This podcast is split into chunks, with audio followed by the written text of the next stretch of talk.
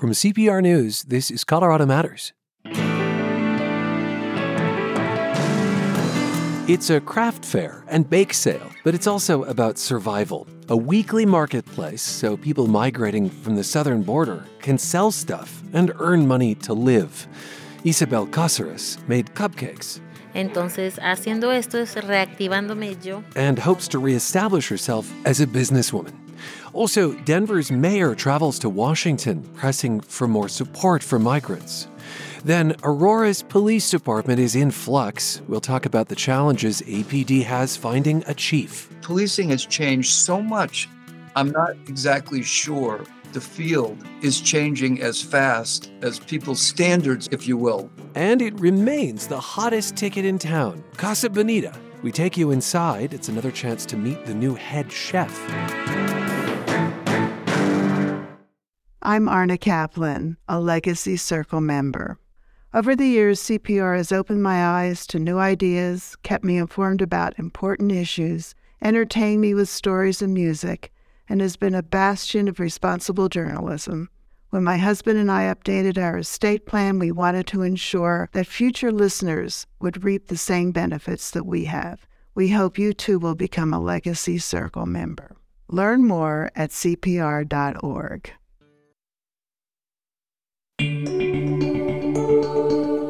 This is Colorado Matters from CPR News and KRCC. I'm Ryan Warner.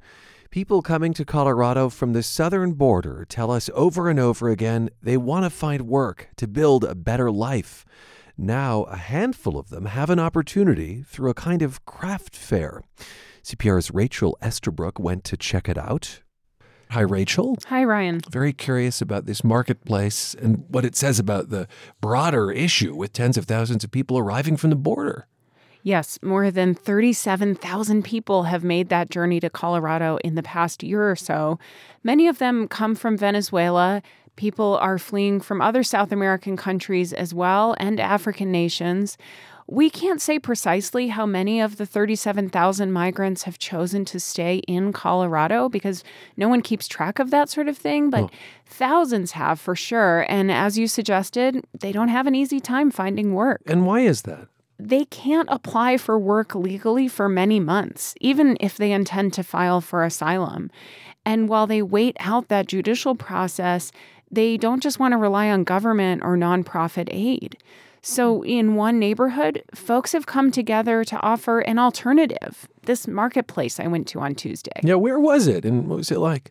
You may be familiar with Stanley Marketplace, the dining and shopping space. Oh, yeah, on the Denver Aurora line in the old ejector seat factory. well, on Tuesdays this month, in one of the retail spaces, people who've recently migrated are invited to set up tables and sell things. That could be crafts like dog leashes or keychains, it could be food, or it could be services like hair braiding and fitness classes. I saw all of those things. Hello. Yes. Cinco dólares aproximadamente.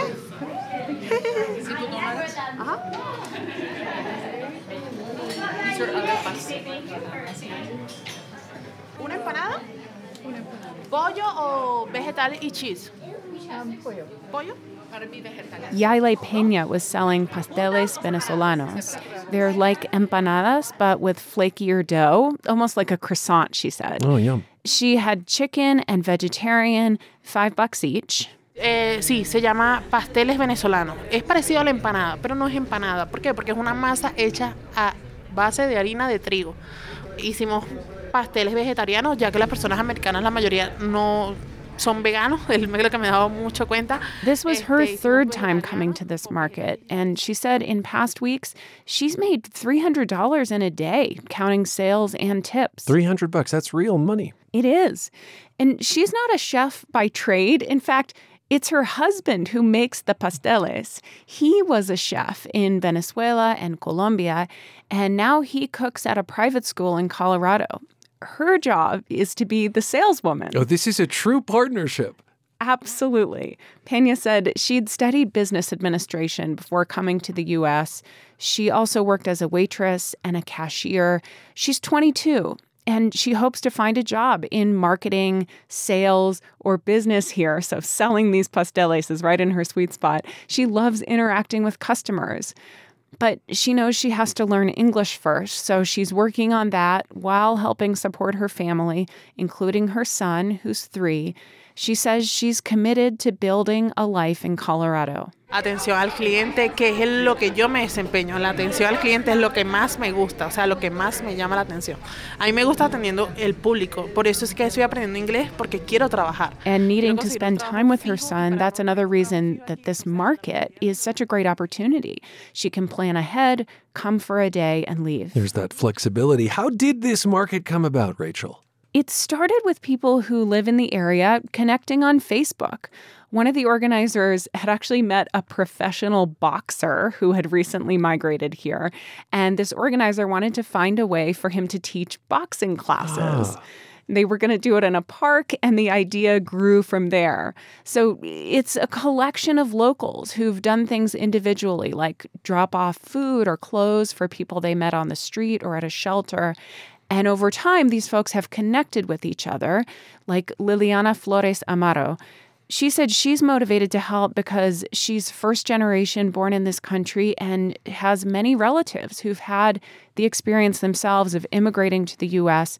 Now, Flores Amaro is paying it forward. We wanted to create a space that really helps people showcase their skills and to earn an income. And I think not only are they you know earning some money and making some money by donation but i think they're also getting connected to each other and building that network with each other and with other volunteers in the network as well And the customers I talked to said they had come to shop because they'd heard about the market on Facebook. Where this all began. Um, how long will it continue? The next couple of Tuesdays in January, Stanley Marketplace General Manager Ali Ferdine says they may extend into February depending on whether there's space available in the building. Ferdine says Stanley Marketplace sees this as part of its mission to encourage community. And she got emotional talking about the people she's met who have migrated here recently. I really hope at the end of the day that they are able to use this or a like um, experience as a way to really build upon a new future for themselves. I hope that they get their work, proper work visas, right? And in the meantime, anything they can do to to make some money, um, I just I hope that they can continue to do events like this. I'll note too that Ferdine says Stanley does not take a cut, that all the sales and tips go to the vendors. I do wonder if there are some legal sensitivities here. I think there are. Um, Ferdine says there are some services that they can't offer legally at the market, like they can't do manicures in the space because that's a licensed profession. Yeah, and a health thing. Who else was at this market selling stuff? Well, first, I have to tell you that in a hallway, there was a clown, Okay. a man named Jesus Rafael Abreu, who's from Venezuela. He was in the middle of his act when I saw him, which it was pretty interactive with parents and children. But mostly through gestures, given the language barrier. Like he was trying to get two women to hold a string tightly so that he could roll something down. Fuerte, fuerte. ¿Sí? Así. Oh, yeah. Back inside the market, Isabel Cáceres had an array of photogenic cupcakes in bright pink and purple, flavors like blackberry, vanilla, dulce de leche. Just like Peña, Cáceres talked about how she wants to establish herself as a businesswoman, or in her case, reestablish herself, hmm. because she baked in Peru, where, which is where she's from. She used to personalize cakes and cookies, things like that. Básicamente yo quiero realizarme como mujer, madre, emprendedora. Entonces, haciendo esto es reactivándome yo como mujer. Y a la vez me da un ingreso. De She's been in Denver less than a month with her husband and their infant. They're staying in a shelter, and her husband has not been able to find work that he can get transportation to. He was an elementary school teacher in Peru, but she said he'd do almost anything here to earn some money. Now, Peru is not one of the countries we often hear about people coming here from. I mean, at least recently. It's not, but she says she has met other Peruvians making the journey and here in the shelter. Peru has experienced political violence recently. Cáceres was fearful living there, particularly with her baby.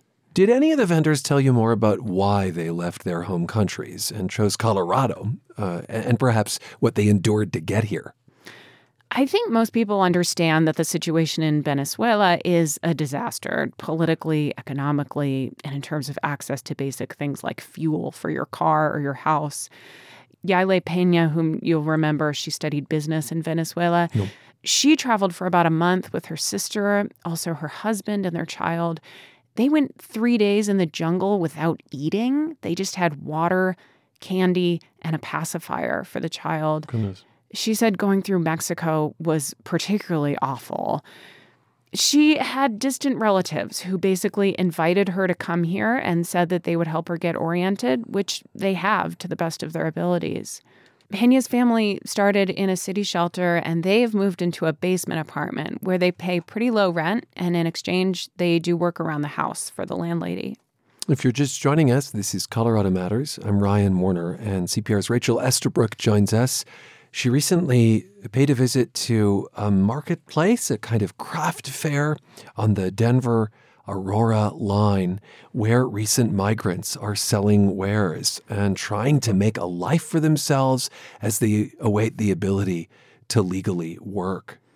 And, and what are their prospects here? First, they have to come up with the money to file for asylum, and that application can take months to prepare. Once it's submitted, they wait several more months, then they can apply for temporary work permits. Cáceres from Peru is under ICE supervision. She has to send pictures each week to U.S. immigration authorities. Huh. This is a strategy that the Biden administration has amped up. Instead of keeping people in detention, they release them but require contact on special phones or apps. Cáceres has a follow up appointment with an immigration judge in June. But it's very hard to win an asylum case. More than half of them get rejected. Rachel, you talked about this market being the product of volunteer community effort. What are other ways that we see Coloradans responding? We've noticed people hiring migrants without work authorization for small gigs like house cleaning and landscaping, Spanish lessons, doing hair and nails, or childcare. Coloradans are also donating through the Newcomers Fund. It's administered by a private foundation, the Rose Community Foundation. When people donate money, it gets distributed through nonprofits on the front lines. Some people have offered housing or reduced rent for extra spaces in their homes or ADUs, stuff like that. Then, if you've looked on Facebook, you may have noticed clothing drives. Our colleagues at Denverite actually wrote this all up recently, including places to drop off supplies if you're so inclined. And we can link to that story on the Colorado Matters page. At cpr.org slash Colorado Matters. Rachel, thanks so much. You're welcome. Our producer Rachel Estabrook on the migrant market known as Finding Their Way, hosted weekly in January at Stanley Marketplace in Aurora. Meantime, Denver's mayor has a message for the federal government let migrants get to work. Mike Johnston was in Washington, where CPR's Caitlyn Kim reports he had backing from some of Colorado's members of Congress. It's no secret that Denver has seen a large influx of migrants seeking asylum arriving on buses from other states. This week, Mayor Mike Johnston was the one traveling, stopping at Capitol Hill, where he urged both chambers to take action on the migrant crisis. He wants financial help for cities, but even more importantly, work authorization so that folks arrive in the United States and arrive in Denver with the ability to do what they want to do, which is to work to support themselves and their families. It means federal resources to make sure we can help support that integration. He was joined by some Democratic members of the state's congressional delegation, including Senator Michael Bennet, who says Denver is doing its part. But they are not in charge of the immigration policy in the United States. That's the role of the federal government. We can't just fail, blame each other, as we often do, walk away and say it's someone else's responsibility. This is our responsibility. Immigration has been an intractable issue in Congress for decades, but the recent influx has put renewed pressure on Washington to act. And House Republicans are focused on one issue in particular securing the border. House Speaker Mike Johnson. The House is ready to act, but the legislation has to solve the problem. And that, that's the critical point. The House passed a Republican bill that has been a non starter in the Senate, while the Senate is working on a bipartisan bill with the White House. Johnson won't say he'll bring that for a vote in his chamber. Instead, the Speaker has repeatedly said that the President could use executive authority to deal with the border crisis. It underscores how much of a political hot potato this issue has become. Congresswoman Brittany Pettersen. This should not be a partisan uh, tactic on winning elections. This is something that we have to come together in a bipartisan way. In an election year, that may be near impossible to accomplish.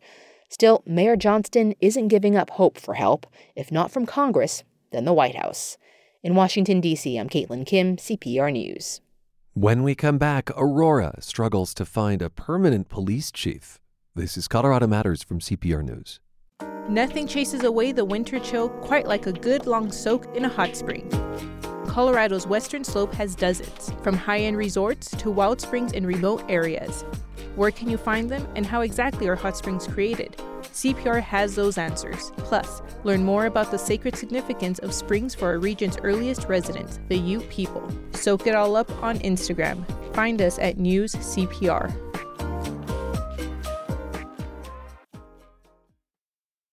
It's Colorado Matters from CPR News. I'm Ryan Warner.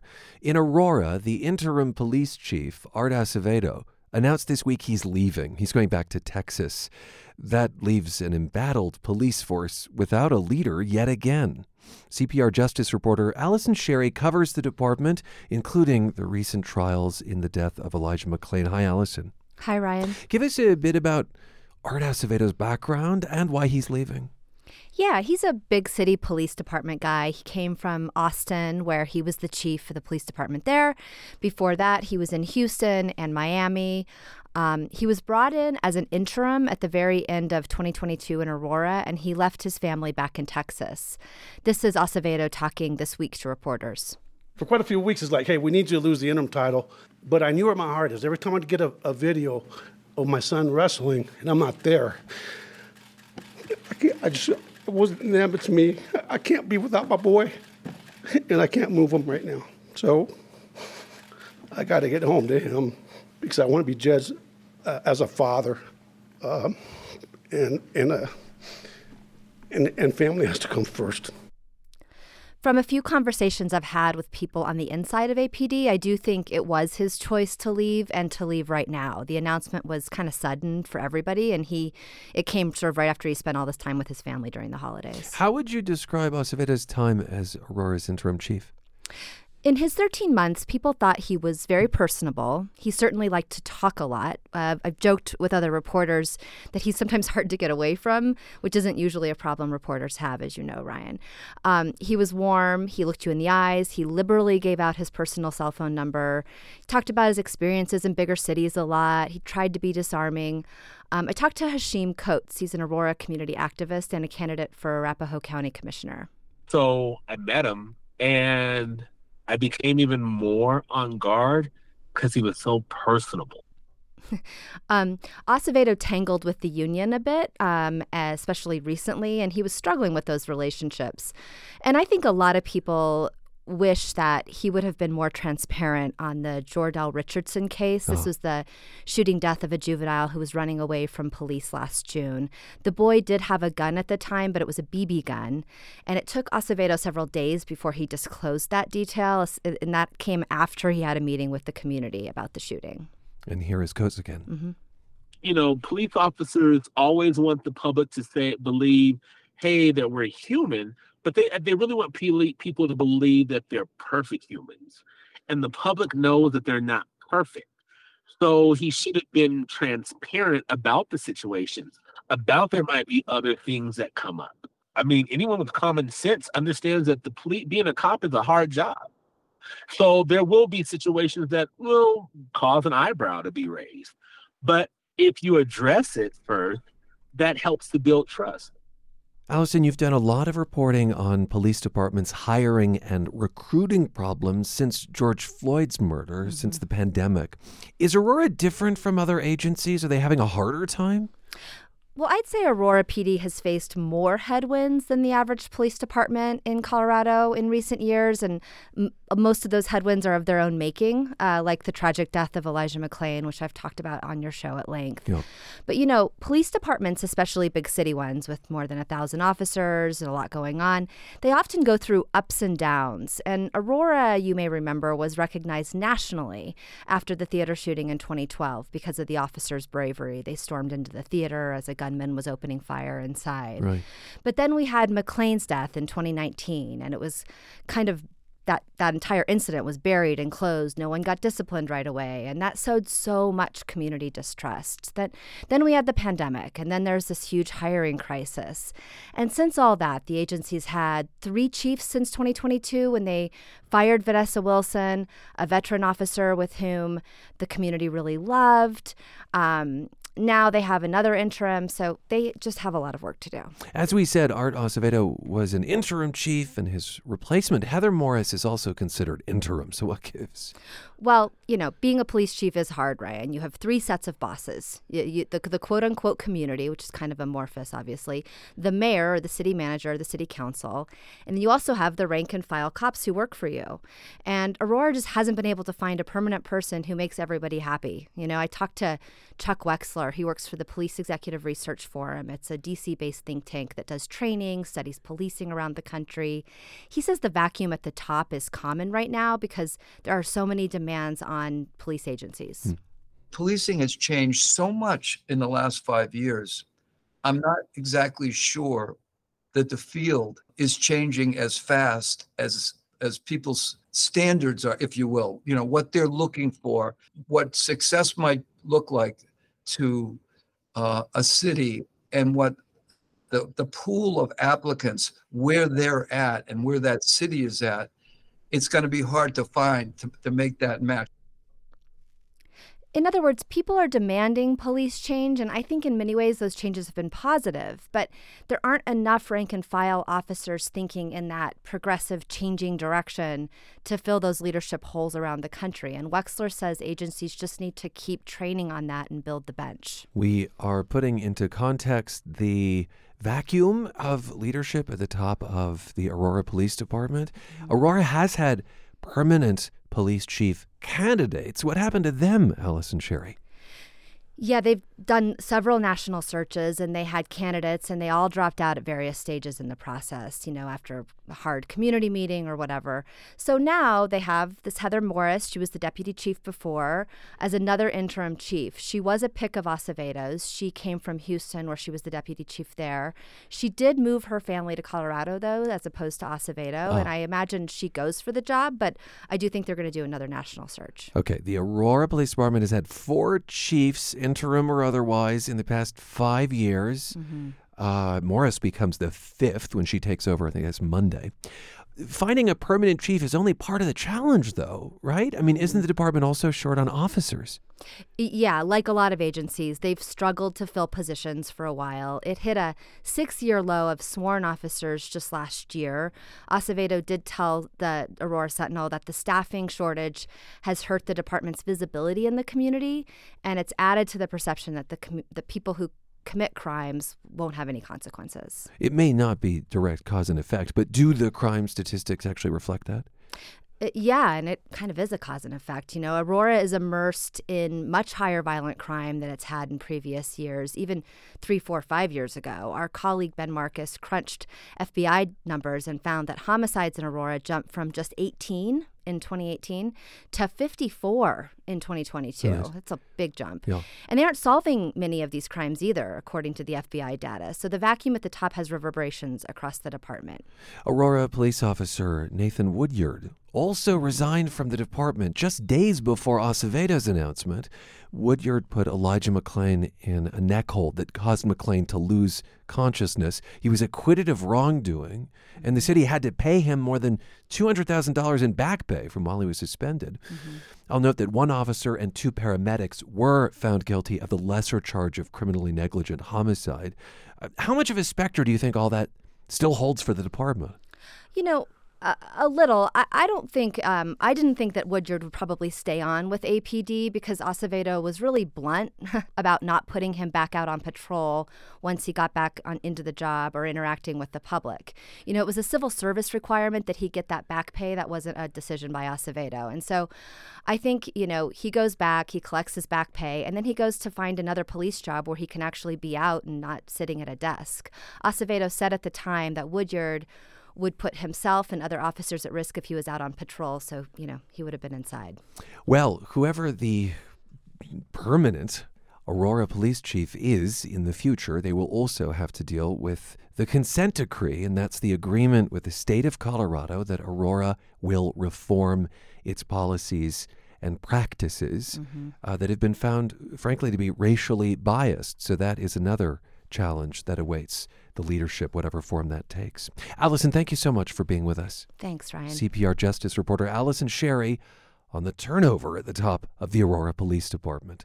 We're back in just a moment. This is Colorado Matters from CPR News and KRCC. Home solar can help fight climate change, but that doesn't mean you should believe an ad like this one. Would you take a Tesla Powerwall and brand new solar panels at no cost? Then you need to watch this before this program is gone for good. The truth behind those social media solar ads many Coloradans are seeing on the latest episode of Colorado Wonders at CPR.org. With support from the Colorado Health Foundation. You're back with Colorado Matters from CPR News and KRCC. I'm Ryan Warner.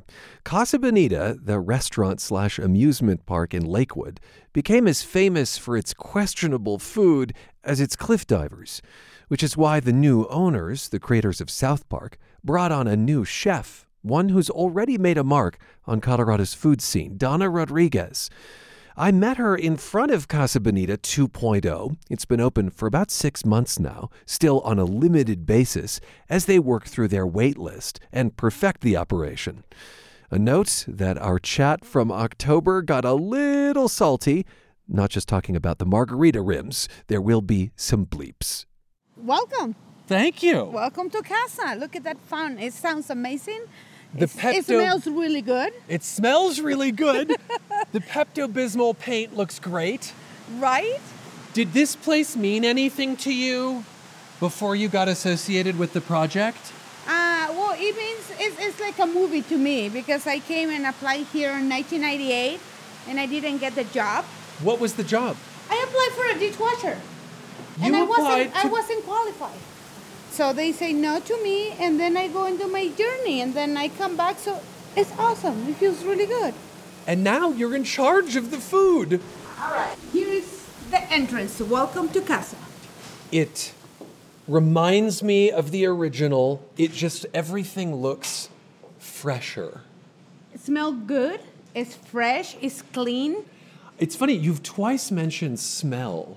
Was Oh. that was that a complaint It people wa- had? it always. It was like the first thing that people always talk about it. I mean, that pool has been open since 1973, 74.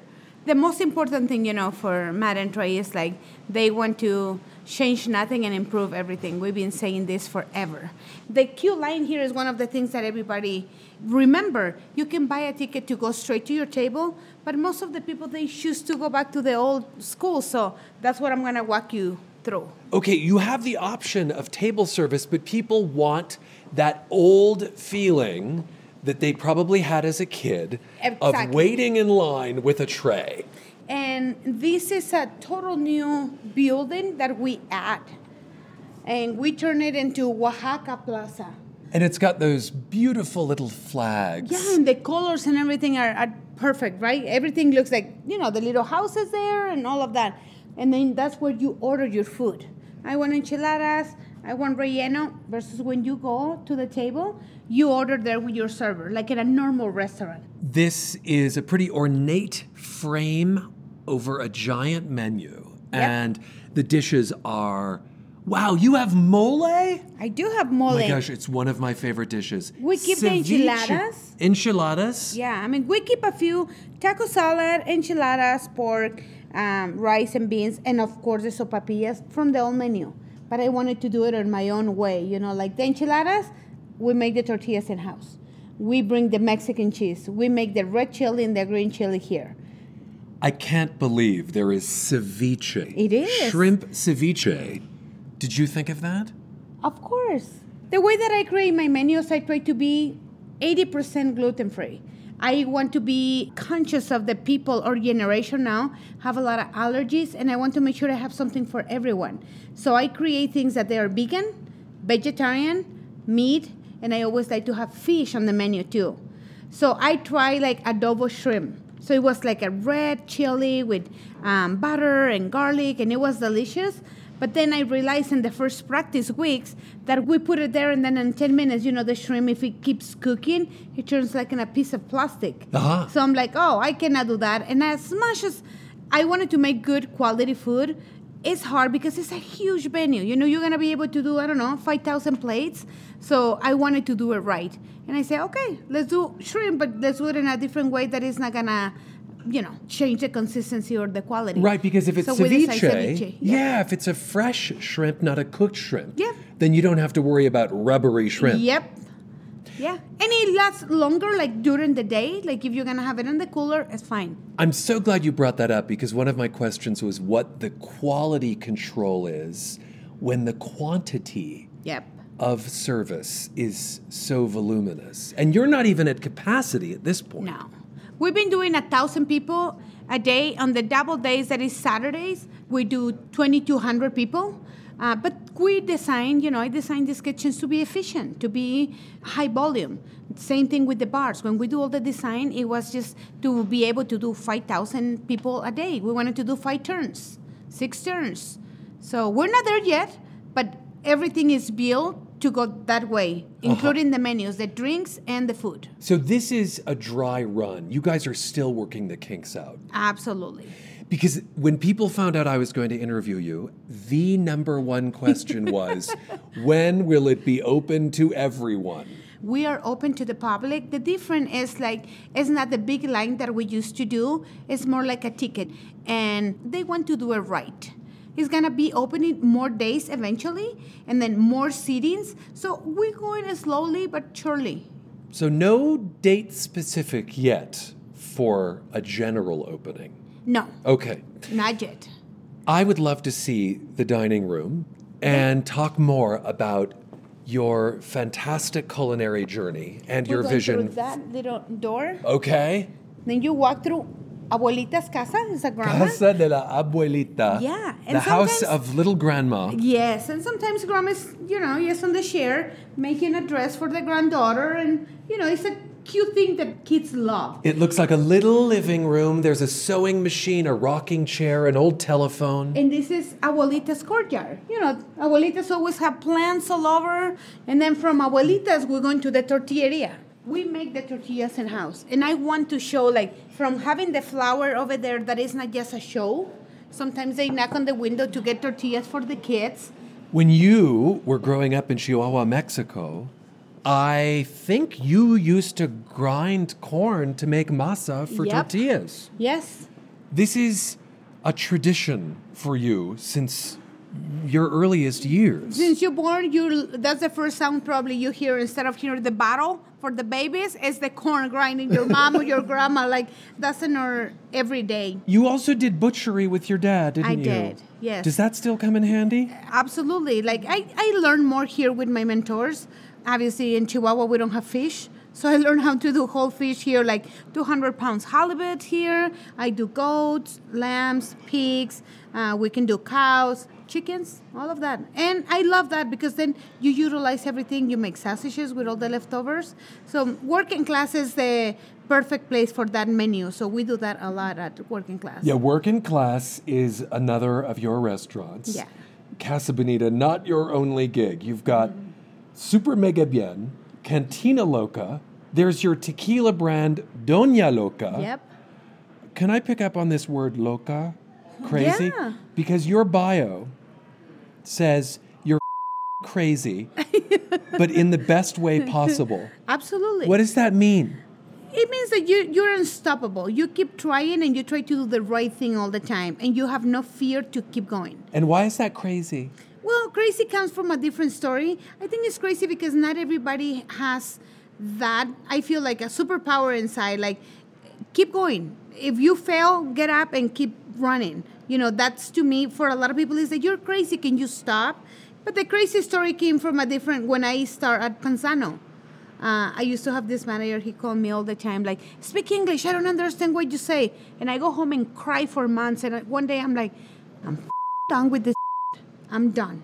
So I didn't cuss at all. Like I came from Mexico, going to my mom was Christian to the bones. Mm-hmm. Like I went to Christian school, like no bad words, like good girl. And you get to Panzano. Let me say, this is an Italian restaurant Yeah. in downtown. You began there as a dishwasher. Yes. Uh, this is also where the chef discovered your talent, Yes. realized your talent, and changed the course of your life. Absolutely. But keep telling this story. So uh, the interesting part is that I came and applied at Casa. They say no. I went. Panzano was the second restaurant, and they hired me immediately. They're about to open. So that's how I meet my mentors. And Jen is like, Dana, you gotta be the sous chef. And I say, no. I mean, my Spanglish is pretty rough still. But back then, it was hard to communicate with people. And Jen is Jen Jasinski. Yes, and open. It's an open kitchen, so you're in front of customers, you're in front of the servers. So I hesitate for the first time, like, no, not ready. She's like, okay, let, let me train you a little bit more and train you a little bit more. Finally, I say, okay, I'm ready, and I go for it. And then our manager, he's always like, I don't understand what you say. Speak English. It's an open kitchen. So I was sad and crying. I'm like, I don't know what to do with this. One day, it was an a Easter weekend. Okay. Busy, you know, like hotels and everybody get busy for Easter. Right, So it Panzano was- attached to a oh, hotel. Yeah, to the Monaco Hotel.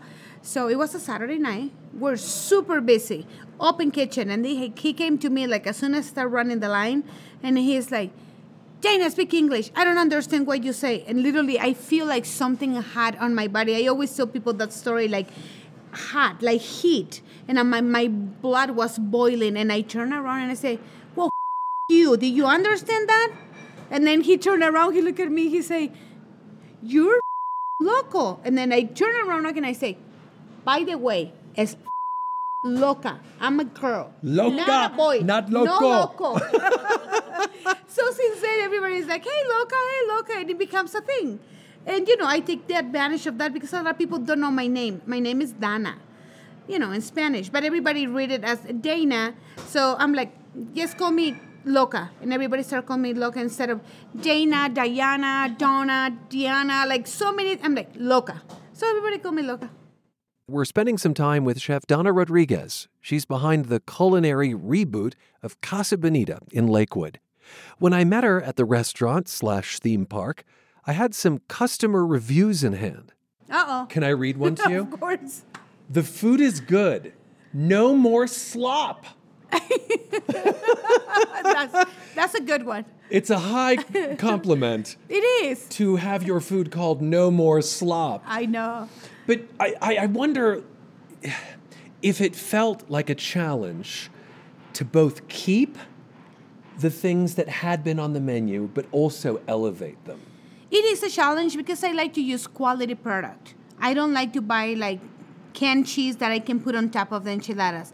We grind the cheese here. We make the enchiladas. We cook it every 10 minutes when we open for service so I keep it fresh. Yeah. And you know, the challenge is like, it's a lot of bad reviews too. And people are still like, I like the old food better. And other people is like, did you get sick? I didn't. Okay, so it's a lot of uh, going back and forth. I don't read everything because then it will get in my head. Uh-huh. My hardest challenge is like, I want people to eat hot food. Hot. Yes. Yes, what an interesting So- thing. Anyone who's made a big meal for the holidays Yeah. and you know has, has been in charge of the entree and the side dishes and the dessert and the and the, knows how difficult it is to keep everything Yep. hot for the moment of service. Yep. Well, the challenge is like this place is massive. It's 60,000 square feet facility. To be wandering around with your tray, if you have like a, I don't know, grandma and three kids and you walking very slow, it's gonna take you like five, seven minutes to get to your table. For the time that you sit and you put everybody around the table, your food is not hot the way that I ah. want it. So we have a lot of challenges, and what I change on the menu is that I want most everything on sauces that it lasts longer with the temperature. Interesting. So I have like the suadero, which is the brisket. It's cooked in green chili, and when I serve it, like Put an extra green chili on top so it lasts a little bit longer until you get there. Rice and beans, they get a little bit like warm temperature, but it's still really good. And we challenge, like before we open, we practice with the construction people, with our employees, like, okay, everybody get online, get your food, go sit on the gold mines all the way there. Like, is the food still hot? How fast can we work? Like, we timing things. It's only so much that I can do when it's gonna be 5,000 people and it's a big line and the grandma or my kids in front of me or I don't know, a person with a broken leg is not going to be able to walk fast in front of you. So it's a lot of things that you cannot Control. and control. Right. But the point is, if you serve things in sauces, the sauces are like a warm Yep. hug, a hot Yep. hug Yep. that keeps the, f- So the they food. last longer. Yeah. Yeah. And that's why the ceviche is called. Because it's, it's easy to maintain a fish with that good quality as a ceviche versus a hot salmon that when it gets all the way there is going to be overcooked from the steam table, soggy and dry and cold on your table. So it's like I wanted to put things that I can control a little bit of the quality. So I designed three different kitchens. I designed production, which is all the shop shop, cooking, prepping all morning. The second one over there is to keep everything hot when we open for service, so we keep everything fresh. So I have a, an army of people like doing a, burgers every 10 minutes for kids, enchiladas every 10 minutes. We have beans cooking, like we always, on, it doesn't stop. They here like 7 in the morning to midnight. So you helped design the kitchen. I did, I designed the kitchen. Amazing. Okay. Yeah. and the bars a little bit because that's how I that's what I do through my own restaurants. I build everything from the ground. And to me, I have to do it on the way that it feels efficient for me, that I can be able to execute this volume. So this is the other kitchen. This is for catering, for events, for the people that they order from the clip side where you came straight to your reservation. So even from here, and that's the battle that I tell you, like when they pick up the food here, I'm like, run. like you gotta get to the table. You were the chef at the French restaurant Bistro Vendôme. And from time to time, customers wanted to give their compliments to the chef. And here's what you told me in 2014. When I was at Bistro Vendôme, they request to talk to the chef. And there is a Mexican girl going up there, and they're like, oh, not the dishwasher, the chef. And I'm like, that's me. you know? Absolutely. And it was a joke that we always talk about it. Everybody has, like, I can see on their face when they're like, oh, we're to talk to the chef. And I showed up, and I'm like, I know. Do you still face that kind of. I mean, I don't know if it's prejudice, I don't know if it's poor assumptions. Absolutely. I mean, it's part of this industry. It's part of the reality, and it's part of life. It gave me like the gasoline to keep going. You know what I Mm. mean? So I still facing some of those things in, in here, like you know when they talk about the food, when they talk about how we design things, what kind of honey we use on the sopapillas, things like that. It's part of life, and it's part of the culture in the industry. I'm glad you mentioned the sopapillas. Mm-hmm. Do you still raise a little flag to get them? Yep, we do. So we have the flags here, and the design. I remember we talk a lot about this. Like, how are we going to make it work this time? You know, when we start cleaning the old ones, they were a little full of honey and a little sticky. So we decide to, you know, yes, do a new design. People ask. I remember when we start building the menu and everything, they say, "Are you keeping divers, sopapillas, and flags?" Those are the three things that is the most memorable thing that everybody remembers from casa. And you can say yes, yes, and yes. Yes. Yeah. I say I, I, I cannot tell you what else is gonna change, but those yes, yes, and yes. Did you change the sopapilla recipe in any way? no, I didn't change it. I not even modify. I here is the thing. When I was looking for old recipes, Yeah. I have a recipe that is say, and I have a picture of that.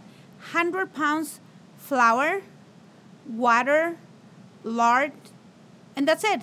And then I'm like, that's weird. There are no ratios. So th- in the beginning, they used to use lard, which is the pork fat. Um, now I use shortening because I wanted to keep it for the people that they wanted to eat with no, you know, no meat Animal on product, it, animal yeah. product. Uh, so I change it for that, and then I find the ratios like trying the recipes. Like okay, let's start with 25 pounds of flour. And then the beauty is that I have right now 25 employees from the previous casa and they used to be the one who made the sopapillas Oh. not the dough but they make they fry it and they serve it. So i bring all of them and i say okay i'm testing these recipes because i want to make sure it's the same one. So we try it and until they're like no it's too chewy. No it's too hard. No it's not the flavor. No it's that and then we're like yep those are the ones. So we they are your continuity. They they connect you Yeah. to what was. and I think we make it work, and they're happy, and they back to their own spot making sopapillas every day. Uh, indeed, a lifetime ago, you started as a dishwasher at the Italian restaurant Panzano in downtown Denver. I wonder do you connect with dishwashers in your restaurants today with some type of encouragement or understanding? I connect with every single one, and Eh, the reason why is because I started as a dishwasher, and then I was the prep, and then I was the banquet, and then I was grill, satay, salads, and then I became the sous chef. So I did all the steps. It's the part that I love the most. Being a mentor is that you don't have to be doing dishes forever. You're really good at cutting onions and pepper. You're gonna be my next prep. I have this girl that she wanted to apply here as a server. Before she was one of the cleaners in the construction, and she said, "I want to work for you. I want to go to school right now so I can learn a little bit of English, and then I can be a busser, maybe a server." And I say, "Why you don't start in the kitchen, so you understand everything?" Like she showed the skills immediately, and I say, "Oh." That's what Jen see on myself when I was 22 at Panzano doing dishes. Jen Jasinski. I want you to do exactly the same, and that's what I've been doing with the people that they run my restaurants. It's like, first because I'm a mom, second because I own business and they become your kids. So you want to be the mom and mentor to them all the time and say, "Oh, you're so good at this. Let's try something new. Let's do something different." Like pushing people in the good way. I think it comes from me because that's how I feel start my career and my life in here. Mhm. So Thank you so much for being with us. I'm really grateful. thank you. Chef Dana Rodriguez is the culinary brains behind the new Casa Bonita in Lakewood. We spoke in October. The restaurant continues to operate in what it calls a beta test phase, which means no walk ins for now, but limited invitations to people on its mailing list.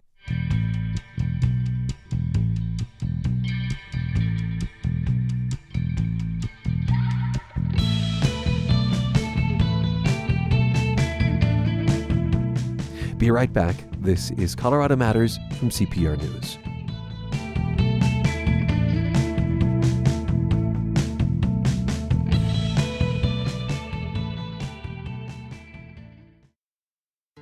One of the country's first rodeos took place in 1869 in Deer Trail, Colorado. Today, top rodeo prizes can be hundreds of thousands of dollars. Back then, the winner won a new set of clothes.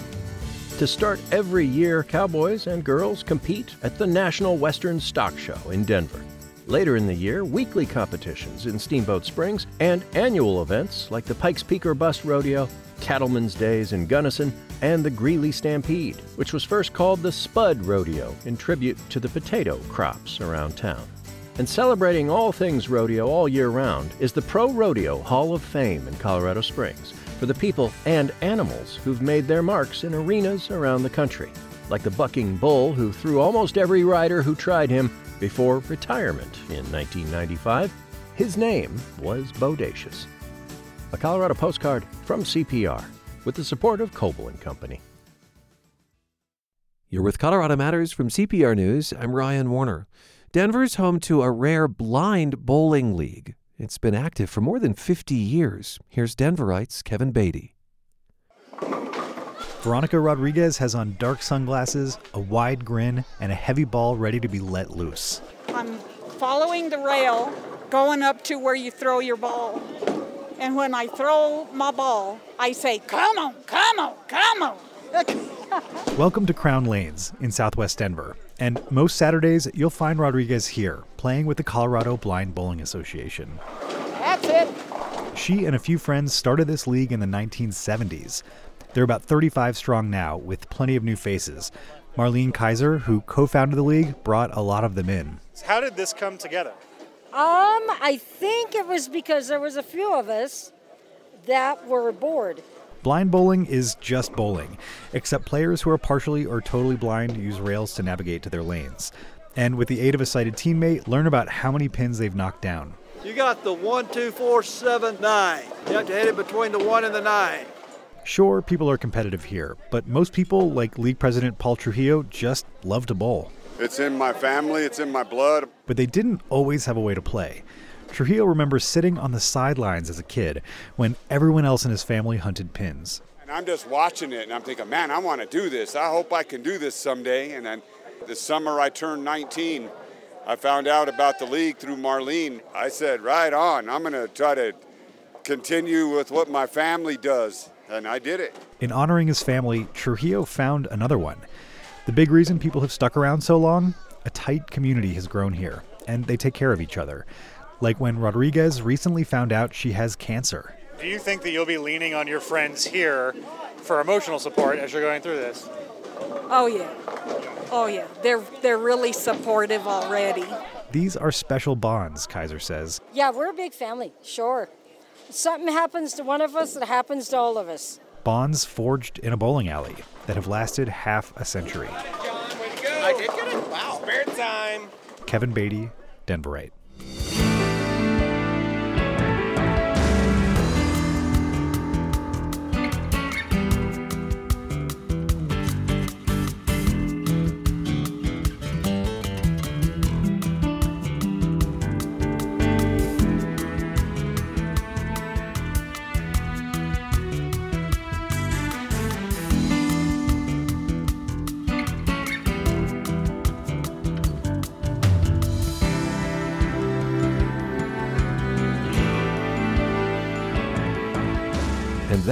Is Colorado Matters for today, with thanks to a team that's in a league of its own.